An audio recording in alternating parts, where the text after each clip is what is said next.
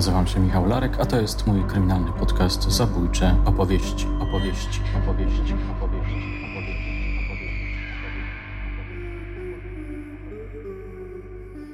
I tym sposobem podpisała na siebie wyrok śmierci. Niestety, podpisał na siebie w tym momencie wyrok śmierci. 2 września 1913 roku Schmidt wkradł się do jej apartamentu bardzo cichutko, gdzie oni oczywiście razem mieszkali. Wrócił nocą, gdy ona już spała, podciął jej gardło wielkim nożem. Podobno spił tą krew, Czyli już tutaj mamy porównanie do Petera Kurtena, który też widok krwi go strasznie podniecił. Współżył z ciałem raz jeszcze i dopiero potem wziął się za rozczłonkowanie jej ciała.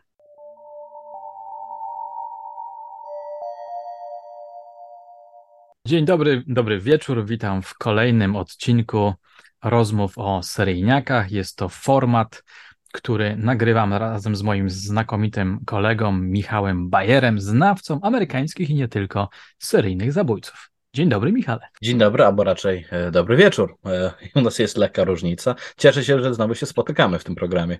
Tak jest, to już szósty odcinek i nie zwlekając zabieramy się do roboty.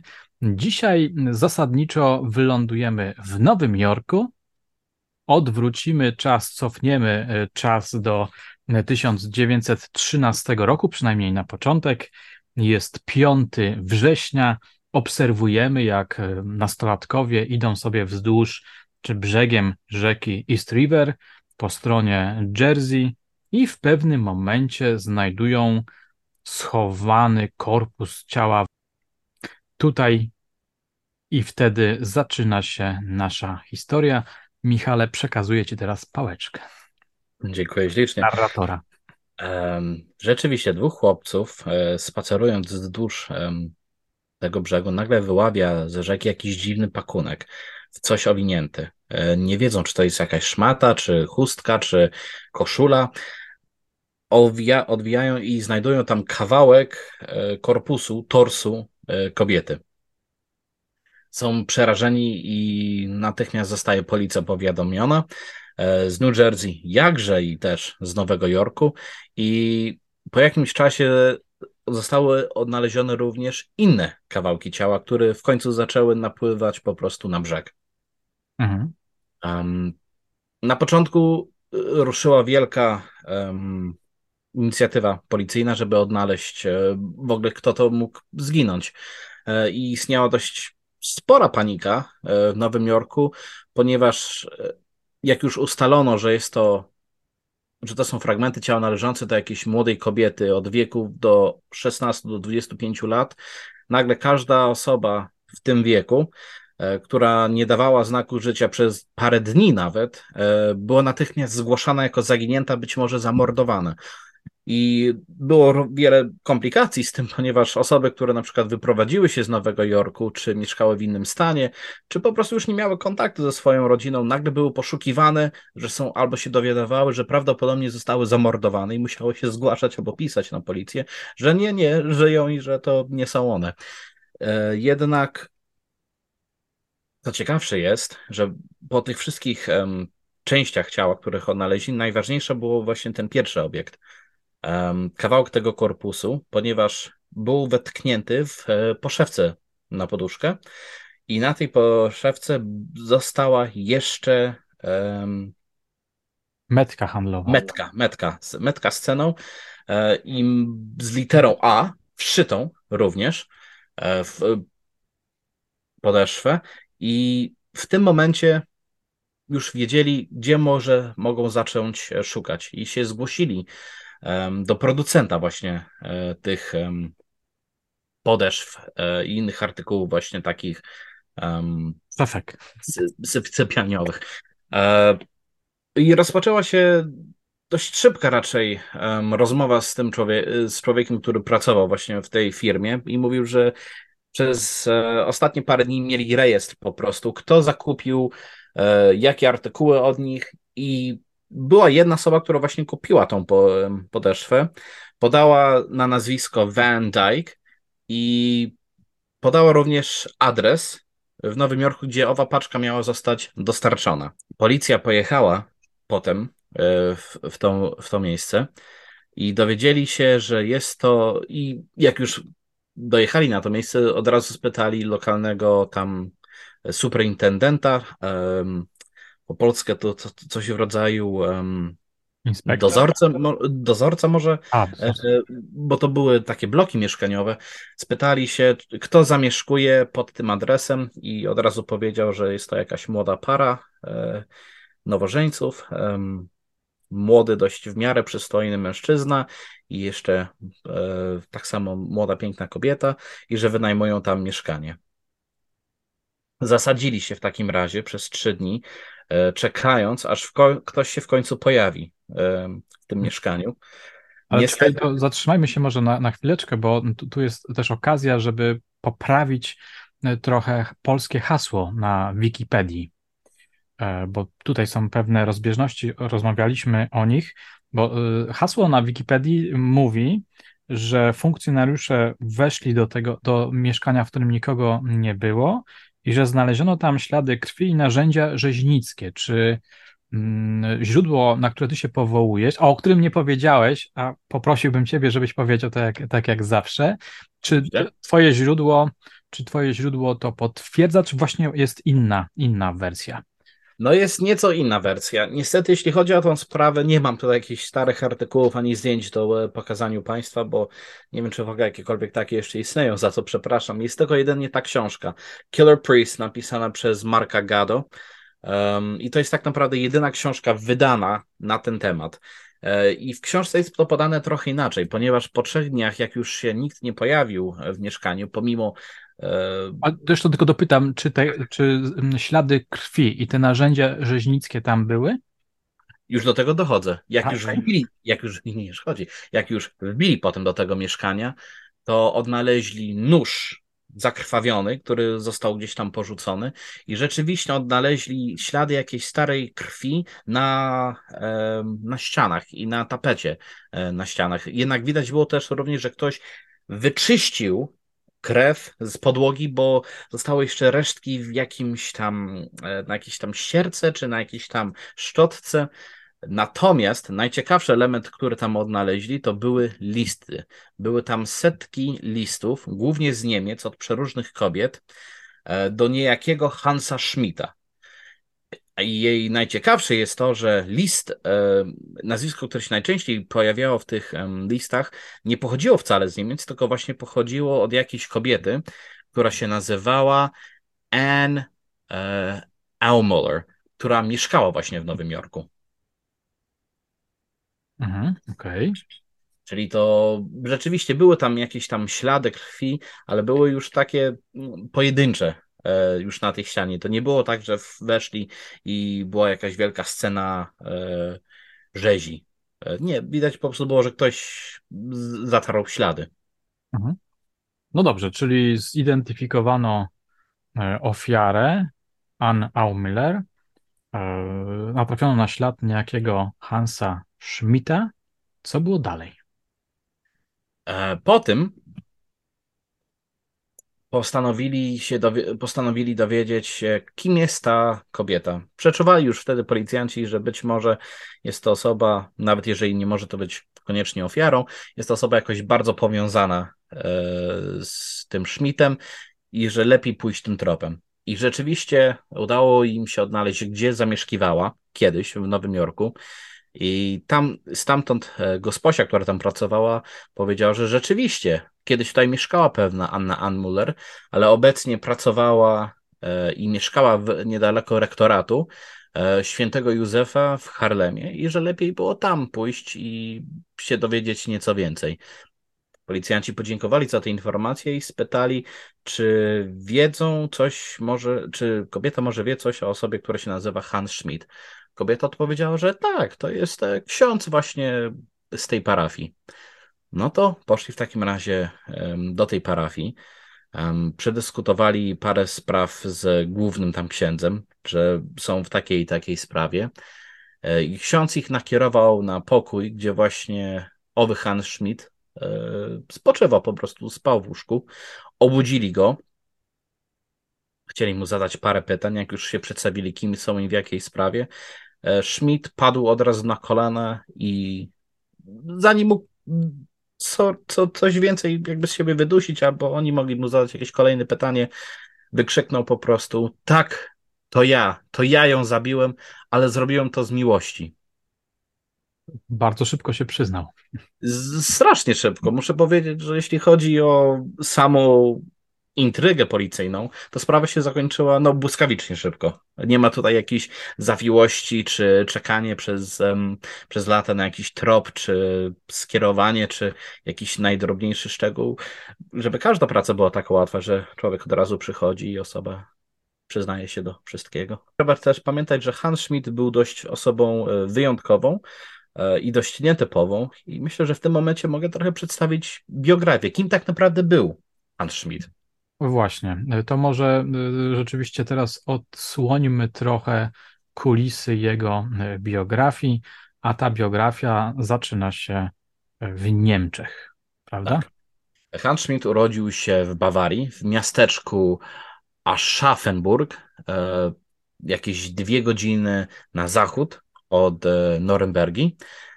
E, ojciec był protestantem, matka katoliczką i już od samego dzieciństwa były problemy. Wiadomo, że e, były wiele, że, że w rodzinie były wiele problemów psychicznych, jak i ze strony matki, jak i ze strony ojca.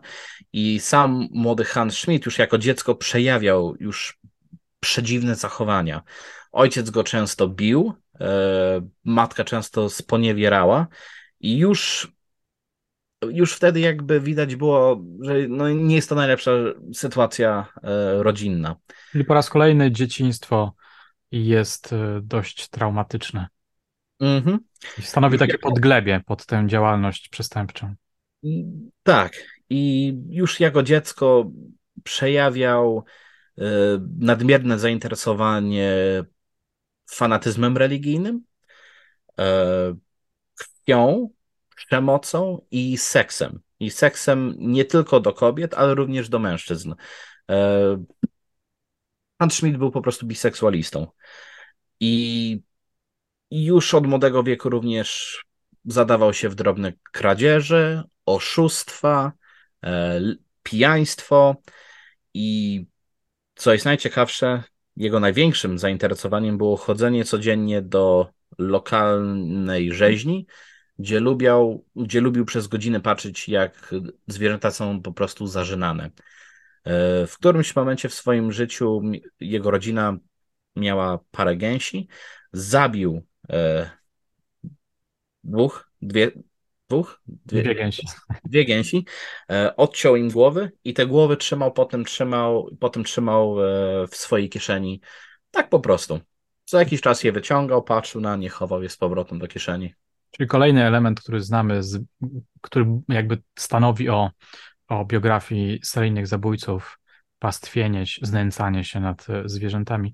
Ja może tylko z obowiązków redaktorskich wspomnę, że Hans Schmidt urodził się w 1881 roku, tak żebyśmy tak. mniej więcej orientowali się, ile miał, lat, ile miał lat, kiedy zaczynał e, zabijać. Niestety dokładna data jego urodzin nie jest znana, znany jest tylko rok. Mhm. Pewnie to, też trzeba podkreślić tę jego fascynację krwią, o czym zresztą tak delikatnie wspomniałeś.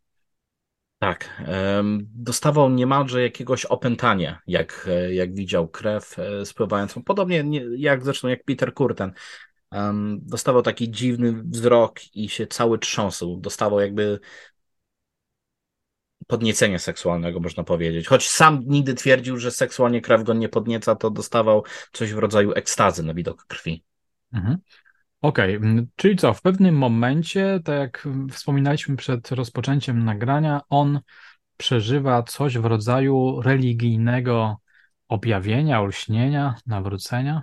Tak, e, wstąpił, ponieważ e, wstąpił do seminarium jako młody chłopiec i już wtedy zaczęły się problemy, ponieważ zaczynał wypisywać fałszywe dyplomy studentom i gdy została wezwana policja i groziło mu więzienie, to ojciec wynajął ponoć strasznie jakiegoś ekskluzywnego adwokata, który wydostał go z tych tarapatów, twierdząc, że Hans Smith jest niepoczytalny mentalnie. To się już pierwszy raz pojawia to wytłumaczenie i że nie można go skazać za to. I uda, upiekło mu się, ponieważ nie poszedł do więzienia, nie wykopali go z seminarium, bo został w tym seminarium. Dostał potem po kilku latach w tym seminarium jakiegoś religijnego objawienia. Twierdził, że e, biskup e, Kirstein, który sprawował tam rządy, no niby dał, dał mu natchnienie jakieś, żeby kontynuować e, swoją pracę, żeby zostać księdzem, kapłanem, ale twierdził, że tego samego dnia jednak objawiła mu się święta Elżbieta jako świecące, potężne światło w jego oknie, które potem nagle pojawiło się w jego pokoju i mówiło mu, że musisz wstąpić na drogę e, dobra, musisz kierować swoje życie ku niebu. No takie typowe raczej przesłanie natchnienia religijne. Czy rzeczywiście tak było, czy to było może jakieś po prostu już um, urojenia, czy to było to było najzwyklejsze kłamstwo, trudno już w tym momencie e, zdefiniować, bo Hans Schmidt często lubiał wytwarzać przedziwne historie, jak się potem okazało, i nie do końca zawsze można było wierzyć w to, co mówił. Niesamowicie pokręcona postać. E, sadysta, facet, który znęca się jako chłopiec na, nad zwierzętami, E, cwaniaczek, tak? Potem jakiś, potem, potem religijne objawienie, zostaje księdzem i jednocześnie popełnia różne e, występne czyny. Występne to mało powiedziane. E, niestety ten, ten, problem pojawia się i w dzisiejszych, w dzisiejszych czasach. Zaczął molestować chłopców, ministrantów. młodych ministrantów, którzy służyli do mszy. Prowadził bardzo luźne życie seksualne, miał wiele partnerów, e, co oczywiście nie jest niczym złym, ale jednak jeżeli jest się jest księdzem, to pewien pryzmat zachowań jednak przysługuje. E, spotykał się z wieloma prostytutkami, e, prowadził romanse z wieloma kobietami, niektóre, które nawet były żonate. Nie mógł jakby zaspokoić swojego popędu seksualnego. Oczywiście, gdy wygłaszał mszę w niedzielę, miał jakiś przedziwny sposób przekazywania tej mszy albo kazania. I ludzie zaczęli się skarżyć w którymś momencie biskupowi, że Hans Schmidt jest chyba jednak nie do końca normalny.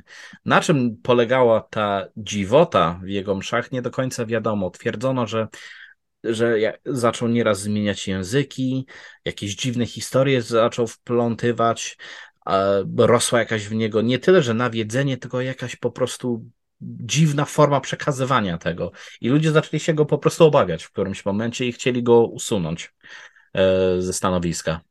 Tutaj znowu chętnie bym e, skonfrontował to, co mówisz e, z hasłem na Wikipedii, no bo Wikipedia to jest takie naturalne źródło wiedzy i ludzie jakby stamtąd pobierają wszelkiego rodzaju informacje i tam jest napisane, że on uchodził też za człowieka nie tylko ekscentrycznego i kontrowersyjnego, ale też awanturnika, a przede wszystkim za człowieka agresywnego i wzbudzającego strach, przez co musiał opuścić Niemcy i przez co znalazł się w Stanach Zjednoczonych. E, nie do końca wiem, czy bym się z tym zgodził, ponieważ w książce właśnie, której czytałem, Killer Priest, nie było wzmianki o tym, że był to wyjątkowo agresywny może jakiś osobnik, jednak podkreślano wiele razy, że miał po prostu dziwne zachowania.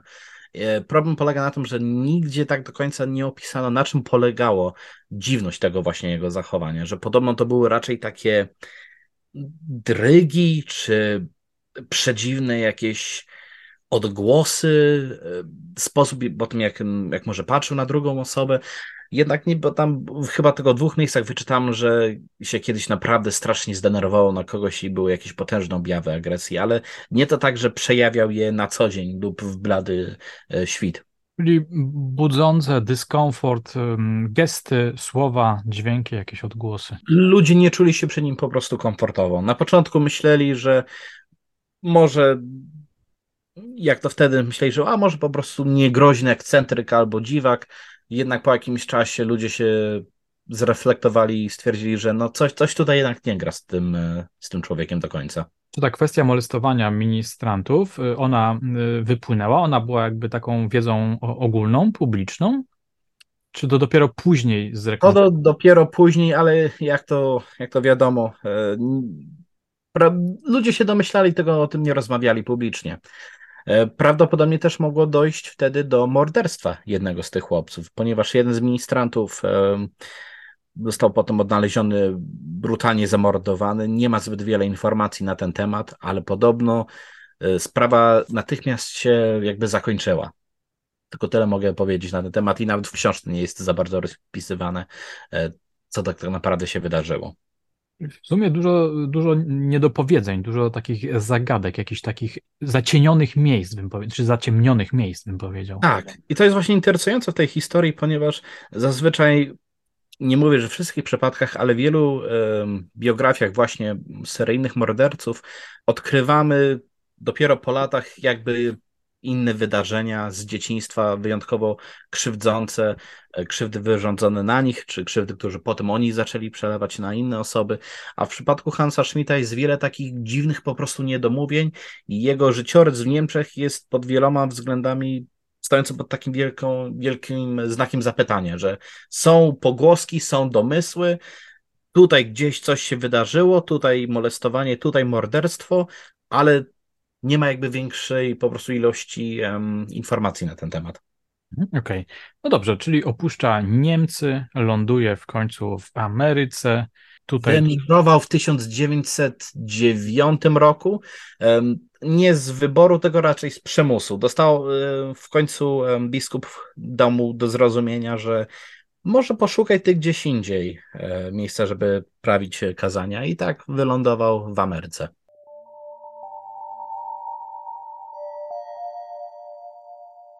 Kościół rzymski świętego Jana. Louisville, Kentucky. Tutaj niestety historia też um, się dość szybko kończy. Miał problem z pastorem, który tam głosił właśnie kazania. O co dokładnie poszło, nie wiadomo.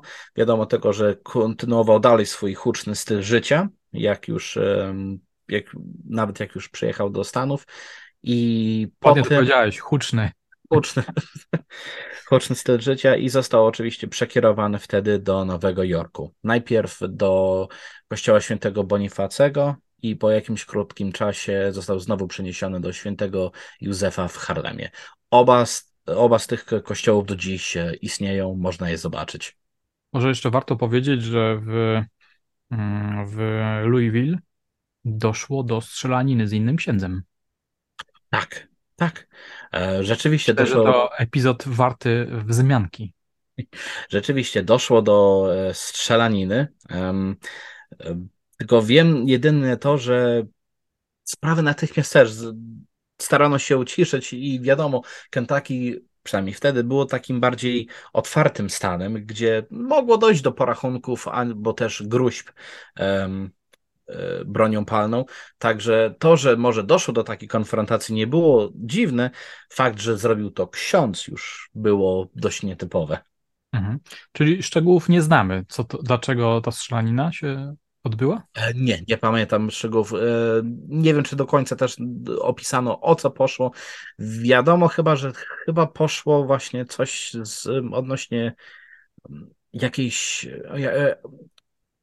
czy o pieniądze, nie pamiętam dokładnie, ale wiem, że rzeczywiście doszło do jakiejś strzelaniny, ale dokładnych detali nie pamiętam. Okej. Okay. Jesteśmy w Nowym Jorku, jest 1912 rok. Mm, nasz bohater czy antybohater poznaje gospodynię plebanii, emigrantkę z Austro-Węgier o nazwisku Aumüller. Anna Aumüller. E, od razu podszedł do, do niej pewnego dnia i twierdził, że Bóg nakazał mu się w niej zakochać.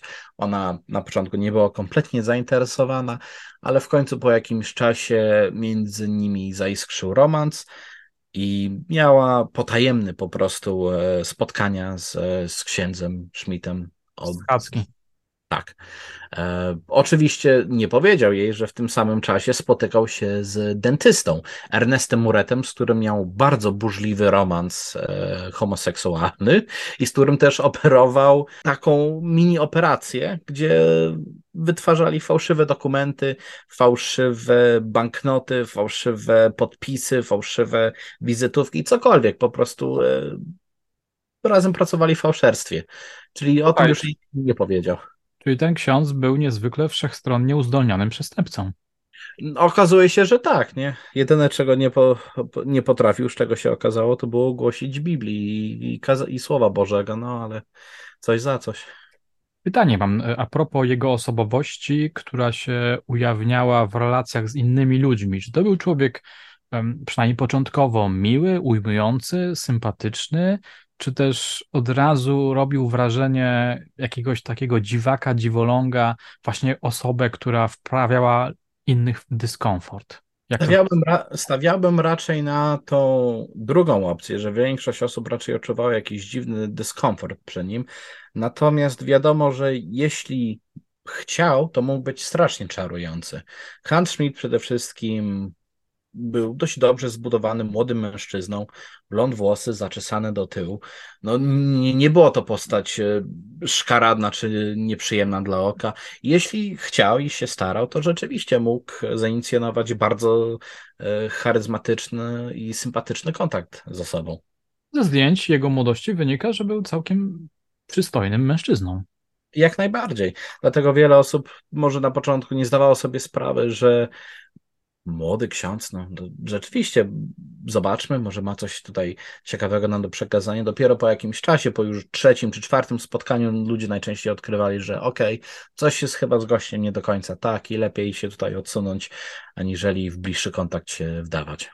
Czy on miał zdiagnozowaną jakąś e, chorobę e, psychiczną, jakieś zaburzenia osobowości? No twierdzili, że być może cierpiał na schizofrenię lub psychozę, jednak nie do końca to udowodniono, a potem już do tego momentu dojdziemy, gdy były testy robione, no to wykazały, że był niby poczytalny. No ale poczytalność wtedy czy rzeczywiście to miało związek z jego rzeczywistym stanem psychicznym, to dziś teraz trudno udowodnić. Byśmy musieli dokładnie przebadać e, tą osobę. Wydaje mi się, że rzeczywiście no, musiał być jakiś problem, skoro wiadomo, już w swojej e, rodzinie z obu stron były problemy psychiczne z wcześniejszych generacji, to myślę, że rzeczywiście u niego mogło być niezdiagnozowana jakaś e, choroba. Mhm. Okej, okay. tymczasem nasz ksiądz Schmidt romansujący i z dentystą, i z e, Anną, w pewnym momencie decyduje się na ślub z tą gosposią i w trakcie ceremonii prowadzonej przez samego siebie udziela jej i sobie e, ślubu. Tak, to jest prawda. Nawet e, przygotował certyfikaty małżeńskie i podpisał się jako ksiądz i również jako mąż i tak rozpoczęli nowe życie, oczywiście potajemnie, jako małżeństwo. Któregoś razu podczas burzliwej nocy um, romansu na ołtarzu. To już chyba nie romansu, skoro to już było małżeństwo. No, no tak, ale nie chcę tutaj użyć mocniejszego słowa, co, co się wyprawiało na tym ołtarzu w, w kościele Doszło świętego do konsumpcji. O, tak, to jest do, dobre słowo. Doszło do kolejnej bardzo dość burzliwej konsumpcji miłosnej. I tutaj Hans Schmidt potem twierdził, że objawił mu się anioł, który powiedział: Musisz ją poświęcić. Oczywiście wtedy nic nie mówił na ten te temat, dopiero potem, gdy już doszło do procesu, ale twierdził, że coś mu jednak zastygło w umyśle i cały czas powtarzał to słowo i tą myśl. I Jana w którymś momencie powiedziała: Słuchaj, ty chyba jesteś nie do końca normalny. Ty, z tobą wszystko jest ok, ty jesteś szalony. Wkrótce po tej nocy, po paru dniach, Anna się do niego zgłosiła i powiedziała: Słuchaj, jestem w ciąży. I tym sposobem podpisała na siebie wyrok śmierci. Niestety, podpisała na siebie w tym momencie wyrok śmierci. I 2 września 1913 roku Schmidt wkradł się do, jego, do jej apartamentu bardzo cichutko, e, gdzie oni oczywiście razem mieszkali. E, wrócił nocą, gdy ona już spała, podciął jej gardło wielkim nożem. Podobno spił tą krew, czyli już tutaj mamy porównanie do Petera Kurtena, który też widok krwi go strasznie podniecił. Współżył z ciałem, raz jeszcze i dopiero potem wziął się za rozczłonkowanie jej ciała. Czyli mamy takie elementy nekrofilii też. Tak. E, oczywiście jest to taka nekrofilia natychmiastowa, nie jak w przypadku Edmunda Kolanowskiego, gdy to ciało już leży w ziemi albo dopiero zostało pochowane To, to jest taka raczej sytuacja, gdzie okej, okay, jeszcze jest w miarę ciepłe ciało, to jeszcze raz wykorzystam, bo był to, bo, był to strasznie jednak egoista i po prostu sadysta i chciał raz jeszcze zaspokoić swoją potrzebę w tak wyjątkowo okrutny sposób i znęcił się po prostu nad jej ciałem, potem podświartował, wrzucił e, części ciała właśnie po podeszwy do poduszek, czy w inne szmaty, e, poszły. które poszły, poszły. Trudne słówka. Trudne słówka i myślę, że w tym momencie, skoro mamy tyle słuchaczów nowych, teraz ostatnio w naszym programie, to chciałbym z góry przeprosić za swoją polską gramatykę. Urodziłem się co prawda w Polsce, ale od 30 lat mieszkam w Stanach i e, nie zawsze mój ten polski jest na idealnym poziomie, także dziękuję za wasze komentarze, czytałem, staram się poprawiać za każdym e, razem. Ale mimo wszystko bardzo ładnie, sprawnie, płynnie i ciekawie opowiadasz i ja cię za to naprawdę e, podziwiam. Ale wracamy już do naszej opowieści, czyli podświartował ciała ofiary, pochował e... różnych e, materiałów, tak? Między innymi tak. do poszewek. Zdaje się, że wsiadł do promu, opowiadałeś? Do promu, tak. Wsiadł do promu, który właśnie podróżował wzdłuż rzeki Hudson e, i parę razy tak wszedł na ten prom, poczekał aż nikt nie patrzy i po prostu wrzucił. A tutaj jeden pakuneczek, a tutaj drugi.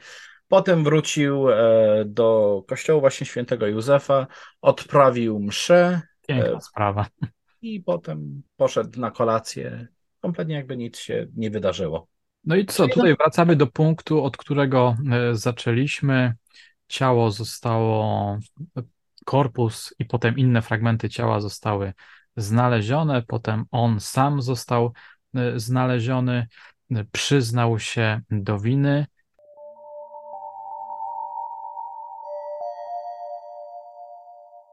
Proces ruszył natychmiastowo, ponieważ cały Nowy Jork żył tą sprawą. No i skandal był niesamowity. Ksiądz, zakazany romans, brutalne morderstwo. No to wiadomo, sensacja ogromna. E, trzeba było jak najszybciej rozpocząć proces. I, że, I pomimo faktu, że przyznał się do morderstwa, jak już doszło do procesu, twierdził, że jest niewinny, e, ponieważ nie odpowiada za swoje czyny E, not guilty by reason of insanity. E, jego zespół obronny twierdził, że Schmidt po prostu jest niezrównoważony psychicznie, słyszy głosy i nie może odpowiadać za swoje czyny jak normalny człowiek, ponieważ przejawiały się przeróżne halucynacje religijne.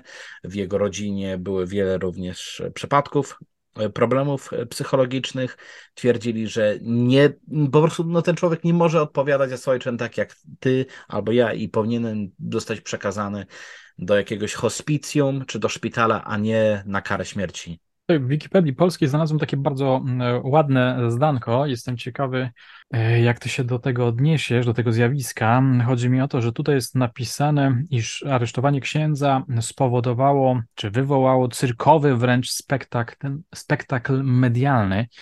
Czy w książce Killer Priest mm, są rekonstrukcję tego dyskursu prasowego, gazetowego? E, tak, niestety nie ma żadnych zdjęć, ale autor e, jak najbardziej cytuje tutaj e, fragmenty starych gazet i co napisane w niesamowicie sensacjonalny sposób. Proszę sobie wyobrazić, jak to wtedy mogło wyglądać. Murderous priest kills young woman.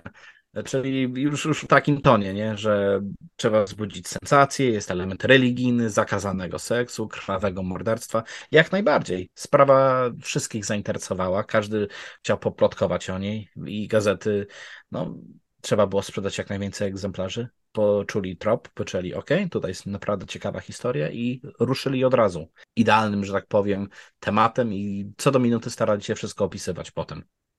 Powiedz mi, Michale, dlaczego w takim razie ta sprawa nie obrodziła w książki tak jak inne e, omawiane przez nas e, sprawy? No przecież to wręcz aż się prosi o to, żeby tworzyć książki, e, scenariusze filmowe i tak dalej, i tak dalej? Są tak naprawdę dwie przyczyny moim zdaniem.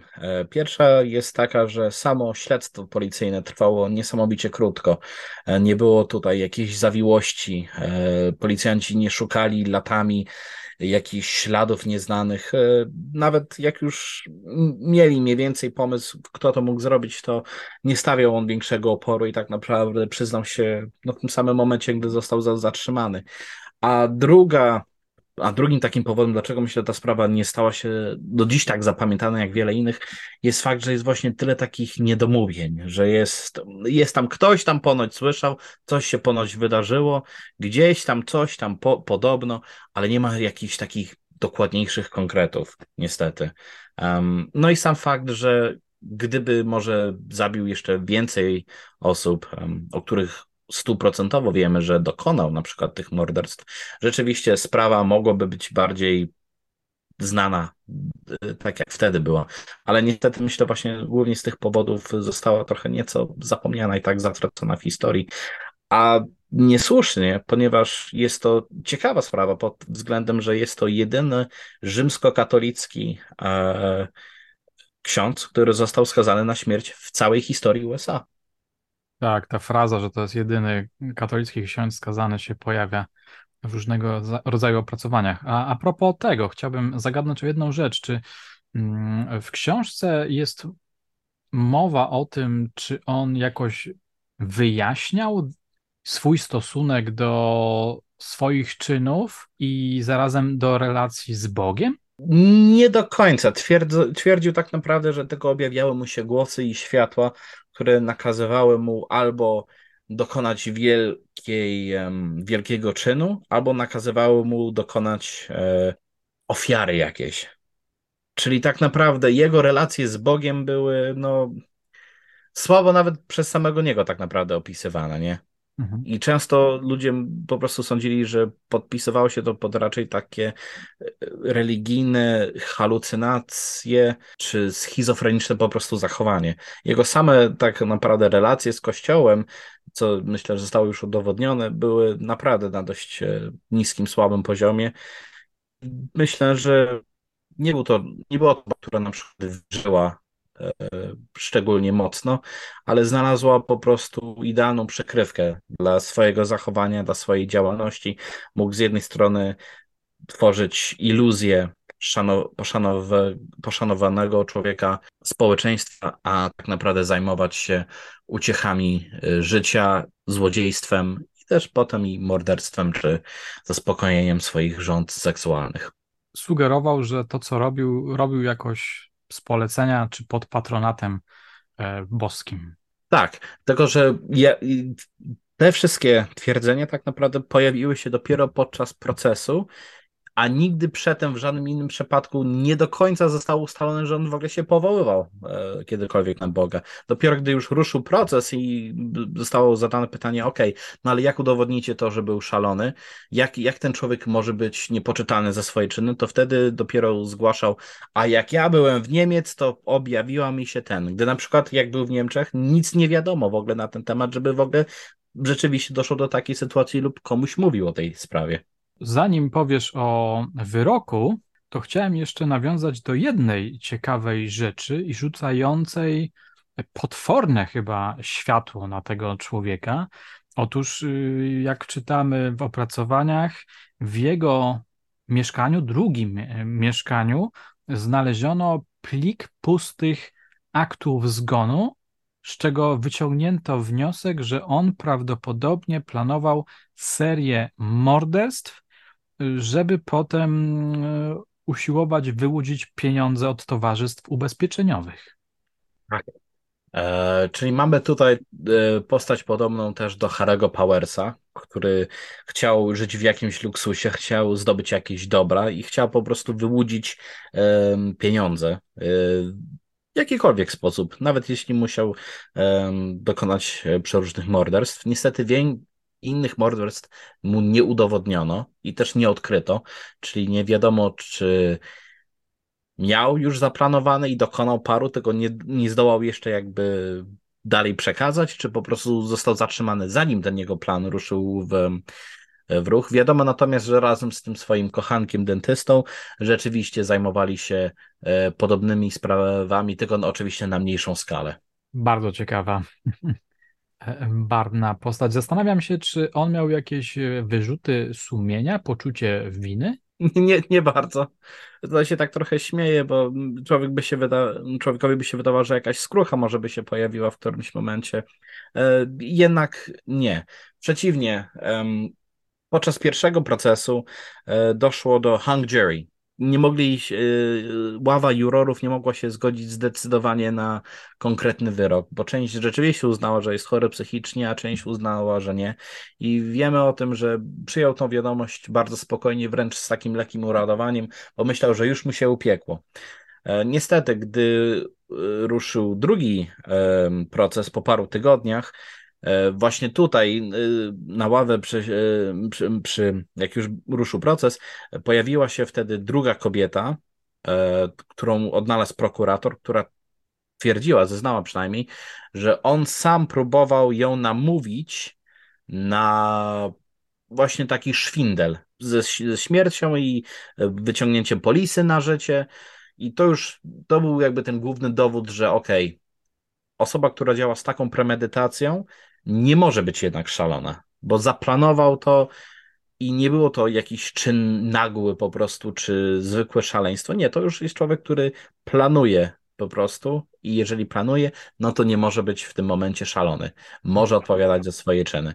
I tak podczas drugiego procesu właśnie został skazany na śmierć. Karę śmierci wykonano 18 lutego 1916 roku w więzieniu Sing Sing.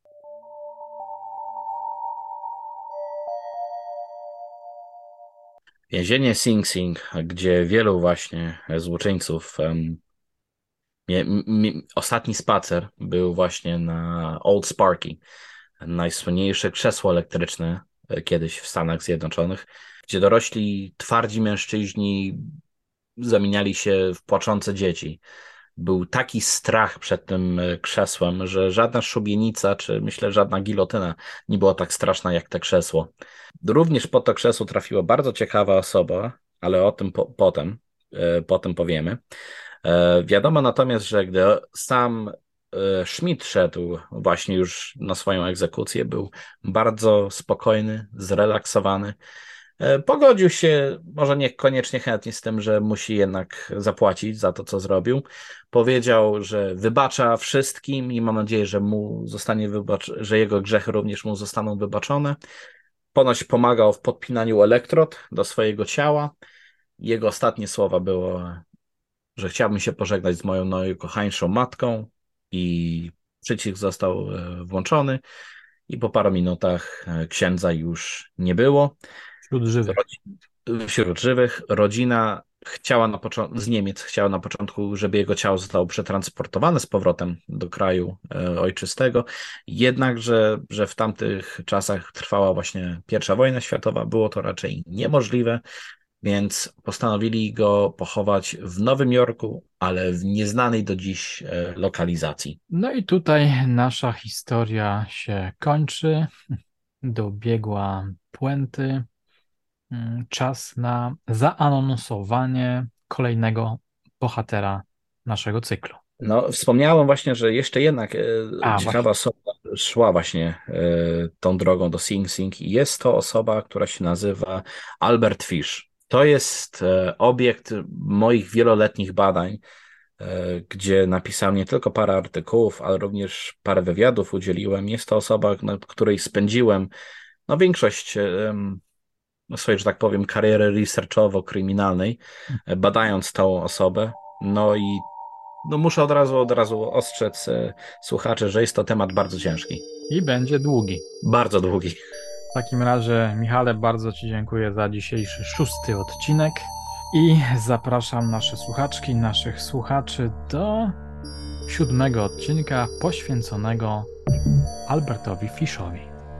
Dziękuję raz jeszcze za rozmowę i pozdrawiam wszystkich słuchaczy. Dziękujemy, do zobaczenia już niebawem.